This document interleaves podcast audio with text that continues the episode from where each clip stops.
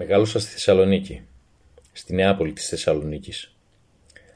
Στη δεκαετία του 80 η μουσική ήταν πολύ σημαντική για μας. Ήταν η διασκέδασή μας, ήταν ένα μέσο επικοινωνίας με τους άλλους νέους της εποχής, ήταν το καταφύγιό μας. Άκουγα πολύ μουσική, από πολύ μικρός. Το χαρτζηλίκι και οι αποταμιεύσεις βέβαια δεν έφταναν για δίσκους βινιλίου. Έτσι η κασέτα ήταν το βασικό μέσο επαφής με τις μουσικές εμπειρίες της εποχής. Το πρώτο που μου έρχεται στο μυαλό για τις κασέτες είναι εκείνες που γράφαμε εμείς.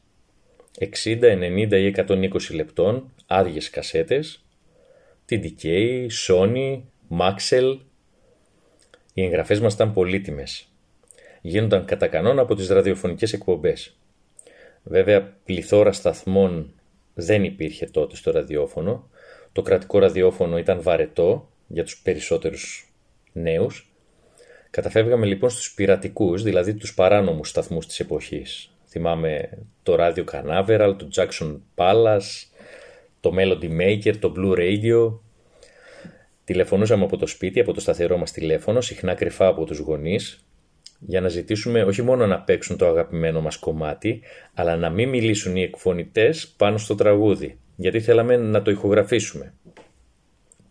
Η ικανοποίησή μας όταν το καταφέρναμε ήταν πολύ μεγάλη, αφού είχαμε στην κατοχή μας πλέον ένα τραγούδι επίκαιρο και δημοφιλές και το μοιραζόμασταν με όλους τους συνομήλικους. Υπήρχαν βέβαια και τα ατυχήματα, όταν γίνονταν κατά λάθος ή αποβιασύνη εγγραφές πάνω σε ήδη γραμμένες κασέτες, με αποτέλεσμα να χάνονται οι προηγούμενες ηχογραφήσεις που ήταν πραγματική θησαυρή για μας. Το πρόβλημα λύθηκε όταν ανακαλύψαμε τα κομματάκια πλαστικό στο πάνω μέρος της κασέτας, τα οποία όταν τα έσπαγες δεν μπορούσε πια να γίνει άλλη ηχογράφηση στην ίδια κασέτα. Έτσι ηχογραφούσαμε, σπάγαμε τα κομματάκια πλαστικό και η θησαυρή μας ήταν ασφαλής. Υπήρχαν και τα κλασικά προβλήματα βέβαια με τις κασέτες. Το συχνότερο ήταν να μασάει το κασετόφωνο την κασέτα, δηλαδή να μπλέκεται η ταινία της κασέτας στο μηχανισμό του κασετοφώνου και να μπλοκάρει. Εκεί χρειαζόταν κανονική χειρουργική επέμβαση. Με πολύ λεπτές κινήσεις αφαιρούσαμε την κασέτα προσπαθώντας να μην κοπεί η ταινία της. Αν τα καταφέρναμε ακολουθούσε το γνωστό μάζεμα της ταινίας με το στυλό, μέχρι όλη η ταινία να ξαναμπεί μέσα στην κασέτα. Αν πάλι η εγχείρηση αποτύχανε και η ταινία κοβόταν, την ξανακολούσαμε. Κάποιοι την κολούσαν με ζελοτέιπ, κάποιοι με όζα. Η όζα είναι το μανό για όσους ζουν στο νότο, είναι η βαφή νυχιών. Βέβαια τέτοιου είδους ε, κολλήματα ε, της ταινίας με ζελοτέιπ ή όζα μας ε, οδηγούσαν στην απώλεια κάποιων στίχων από κάποιο τραγούδι αλλά καταφέρναμε παρόλα αυτά να σώσουμε το σύνολο της κασέτας και τα υπόλοιπα τραγούδια. Ε, τα τραγούδια βέβαια που θέλαμε δεν τα βρίσκαμε πάντα στους ραδιοφωνικούς σταθμούς ή δεν μπορούσαμε να τα ηχογραφήσουμε όπως τα θέλαμε εμείς χωρίς παρεμβολές. Ε, γι' αυτό όταν ε, συγκεντρώναμε έναν αριθμό τραγουδιών που θέλαμε να έχουμε σε κασέτα, τα βάζαμε σε μια λίστα και την πηγαίναμε στα δισκοπολία της ε, εποχής για να μας τα βάλουν σε μια κασέτα επιπληρωμή και να πάρουμε όλους αυτούς τους θησαυρούς χωρίς να αναγκαστούμε να αγοράσουμε όλους τους δίσκους, όλες τις κασέτες των καλλιτεχνών των συγκροτημάτων. Ε, θυμάμαι σαν και τώρα τη μάνα μου να φέρνει τις κασέτες που τις είχαμε παραγγείλει από τη Λένα, το δισκοπολείο στην Εγνατία κοντά στην Ιασονίδου, που ειδικευόταν στη rock και metal μουσική. Από τις λίγες φορές που παρατούσα την παρέα στο σχόλασμα και έτρεχα σπίτι για να βάλω γρήγορα την καινούργια κασέτα να την ακούσω. Οι καυγάδες με τη μάνα μου, ο Μυρική φώναζε εκείνη φάε πρώτα και μετά θα ακούσεις την κασέτα. Άσε με τώρα της έλεγα δεν πεινάω, θα φάω μετά. Και κλεινόμουν στο δωμάτιο με τη μουσική στη διαπασόν.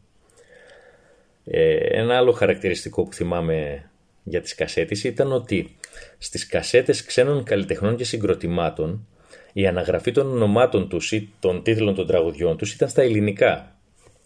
Δεν είμαι σίγουρος γι' αυτό, αλλά αν θυμάμαι καλά ήταν υποχρεωτικό από το κράτος να αναγράφονται με ελληνικούς χαρακτήρες αυτά τα στοιχεία στις κασέτες για όσες από αυτές ηχογραφούνταν ή αντιγράφονταν και πολλούνταν από τις εταιρείες στην Ελλάδα.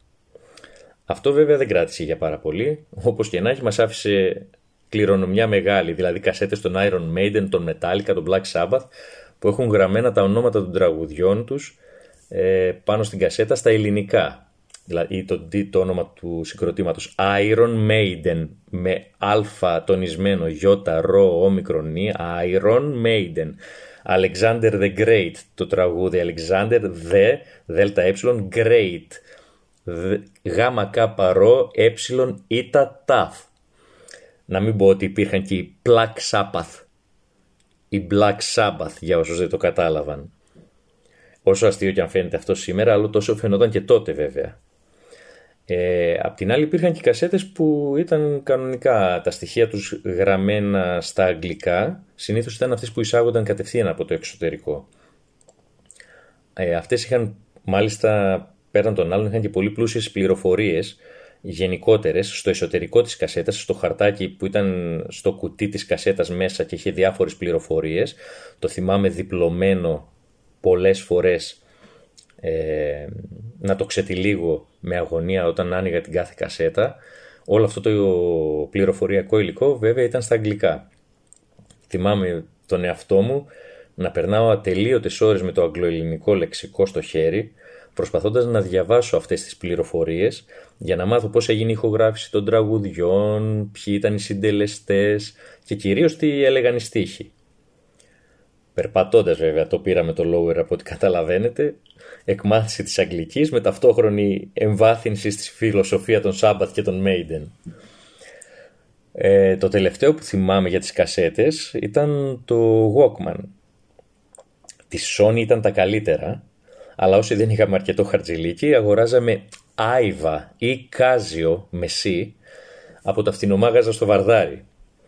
Θυμάμαι ότι τελικά και για μένα ήρθε ένα Sony σαν δώρο μέσα σε μια θήκη μάλιστα η οποία στο πίσω μέρος είχε μια σχισμή για να περνάει από μέσα η ζώνη του παντελονιού.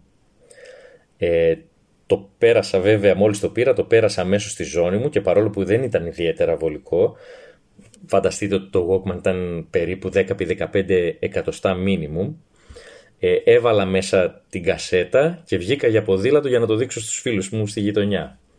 Ακόμα θυμάμαι ποια κασέτα έβαλα. Και τώρα εδώ μπροστά μου την έχω.